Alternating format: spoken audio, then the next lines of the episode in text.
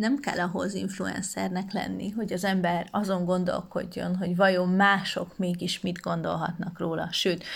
igazándiból még a legszürkébb, legegyszerűbb kisember is mindig foglalkozik azzal, hogy vajon mások milyen benyomást alakítanak ki róla, hogy mégis mi az, amit gondolnak rólunk, hogyan vélekednek rólunk, hiszen azt gondoljuk, hogy ehhez mérten fognak velünk viselkedni, és igazunk is van.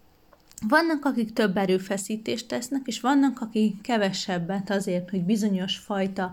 képet kialakítsanak magukról, hogy meglegyen egy olyan szerep, egy olyan profil, amivel őket azonosítják.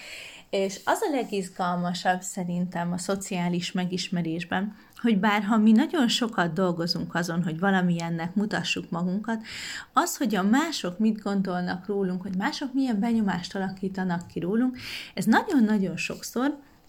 nem mi tőlünk magunktól függ, hanem a másik emberről. Van egy ilyen, volt nagyon izgalmas kísérlet, David Rosenhallnak, igen, vicc, tulajdonképpen vicces kísérlet is,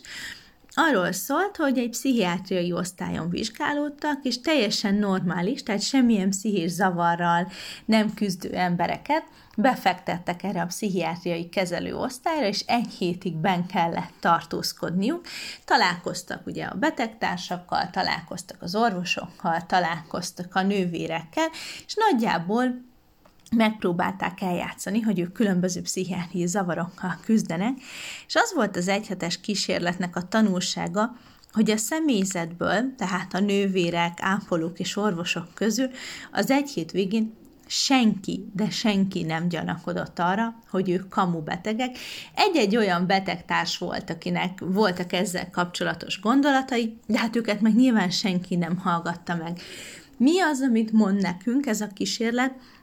Azt, hogyha egy orvos azt akarja látni, hogy valaki beteg, akkor betegnek is fogja látni. Ha én X-et vagy Y-t ilyennek vagy olyannak szeretném látni, akkor ilyennek vagy olyannak fogom látni, és csak nagyon pici szerepe van abban, hogy én őt milyennek látom annak, hogy ő milyen is valójában. Ami meghatározza, hogy milyen benyomást alakítunk másokról, az igazándiból mi magunk, a mi saját személyiségünk, nekünk az intellektuális és érzelmi jellemzőink,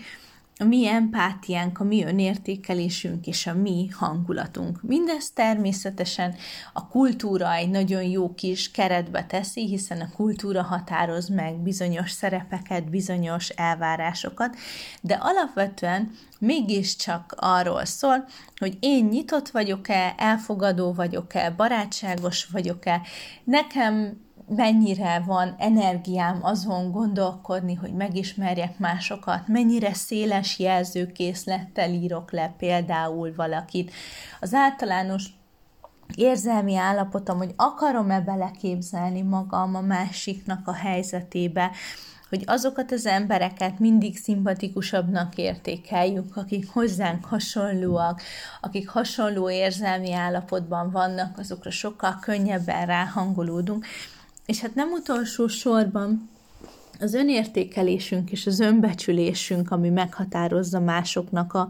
megítélését, hiszen ezzel valamilyen pozícióba helyezzük magunkat. Vagy felülértékeljük magunkat a társainkhoz képest, és akkor hozzánk képest mindenki valahol lentebb van, vagy éppenséges saját magunkat tesszük az alsó szintre, az alsó polcra, és akkor mindenki máshoz képest mi vagyunk lent, és nekünk sokkal rosszabb, mint másoknak. De mindezek ugye nem a másikról szólnak, nem az ő jellemzőiről, nem arról az arcról, vagy nem arról a profilról, amit ő mutatni akar nekünk, az csupán csak egy pici százaléka annak, hogy mi mit gondolunk őróla.